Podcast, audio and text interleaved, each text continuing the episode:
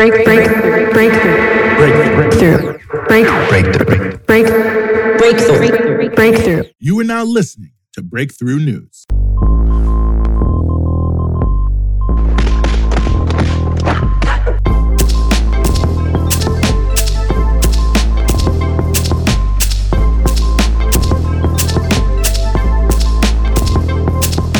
It's 5 p.m. You're listening to Breakthrough News, and this is the Punch Out. We're following the news all day so you don't have to, giving you everything you need to know about what's in the headlines and what should be. And yes, we're back with you here on the Punch Out 528 2021. Happy to be back with you. Plenty for you here on the show, as we always do. We're going to be talking about how the political money machine, both parties, having a pretty good year so far. We're going to talk about how Germany is finally recognizing a genocide it committed in Africa. But before we get to either of those two important stories, we're going to talk about the state of Arizona here in the United States, which is bringing back the gas chamber for executions.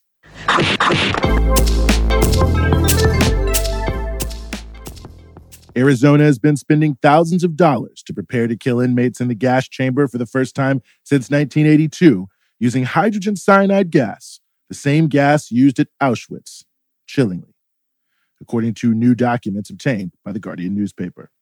The documents show that, quote, Arizona's Department of Corrections has spent more than $2,000 in procuring the ingredients to make cyanide gas.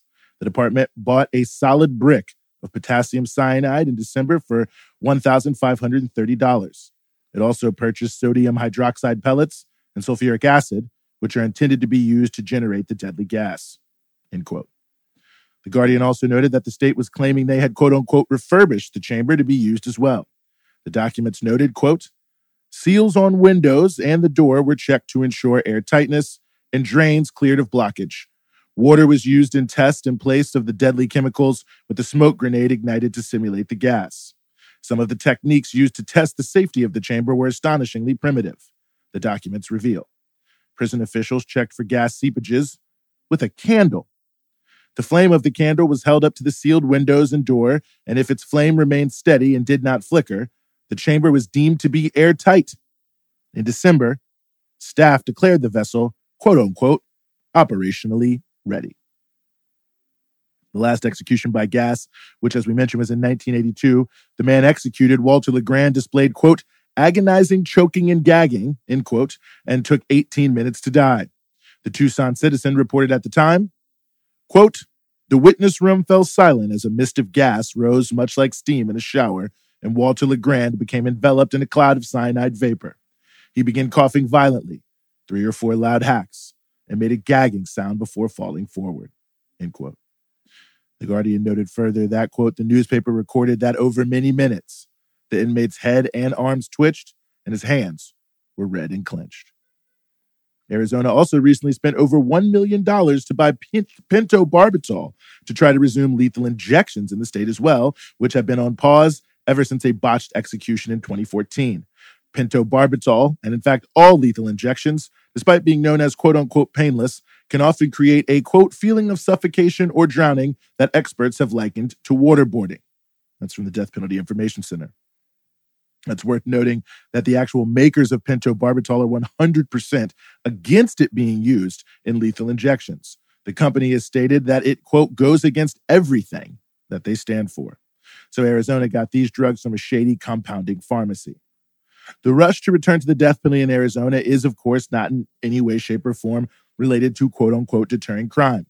Not only do death penalty states, on average, have more murders than non death penalty states, but Arizona specifically has a higher murder rate than New York, Wisconsin, Massachusetts, New Jersey, and Minnesota, all of whom do not have the death penalty. The Guardian also reported that, quote, the documents record how prison staff engaged in role play during last year's test. Guards acted out as inmates who resisted going to their death, screaming, This is murder. I'm innocent. You're putting me down like an animal. And this is against everything America stands for. Arizona has two inmates in mind to execute Clarence Dixon and Frank Atwood. Both are claiming that the rush to execute them should be halted because potential claims that could save their life have not been able to be made due to the pandemic.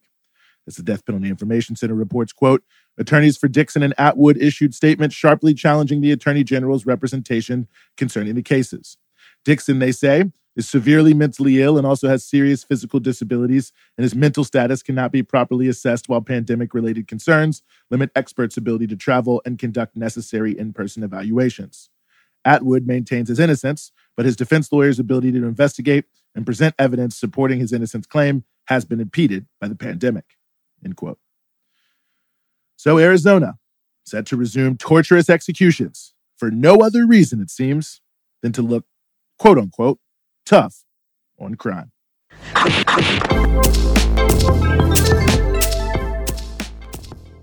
The German government has finally recognized that it committed a genocide in Namibia against the Herero and Nama people between 1904 and 1908 after they rose up against German colonial rule.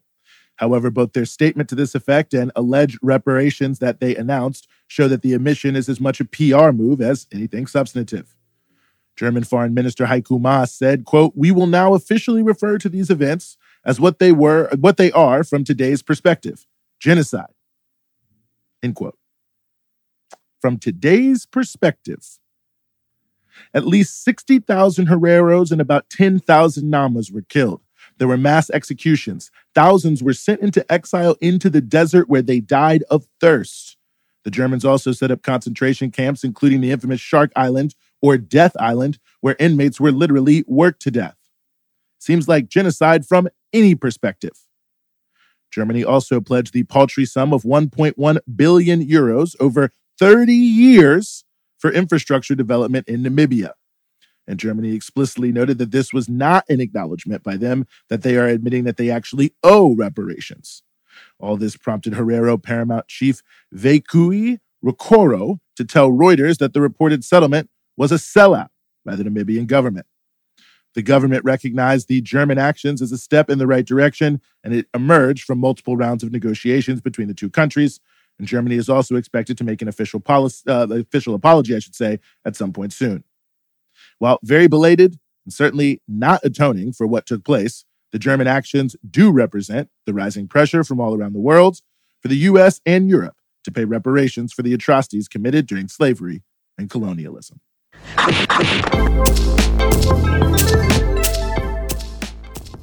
The Democratic and Republican national committees have been raking in the cash at record amounts in the first few months of this year as they stockpile their war chests for the midterm elections next year. The Center for Responsive Politics reports, quote, the Democratic National Committee raised 63.7 million through the first 4 months of 2021, more than twice as much as it raised over the same period after the 2016 election. The Republican National Committee raised 57.6 million through April and ended the month with a whopping 90.5 million dollars in the bank. End quote. As you might expect, both parties are taking in substantial cash from big-time donors. The Democrats took in $255,500 in March alone from Merle Chambers, a prominent Democratic donor known for funding centrist Democrats.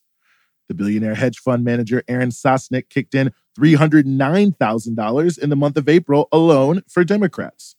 Stephen Mandel, another Wall Street billionaire, and his wife Susan gave the DNC $657,000 in February of 2021.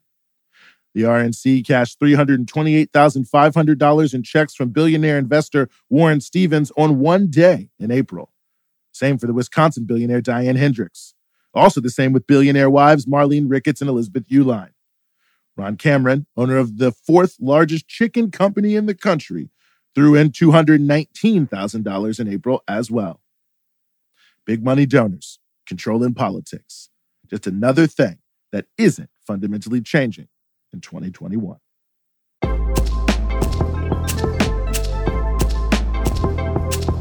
That's the punch out for today.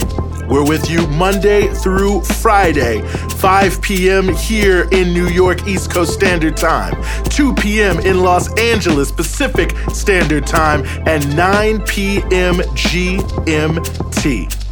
And of course, you can support everything we do here at Breakthrough News at patreon.com slash breakthrough news. It's your patronage that keeps all of our offerings here at Breakthrough News moving forward. And of course, you can check us out across all your social media platforms Instagram, Twitter, Facebook at BT Newsroom.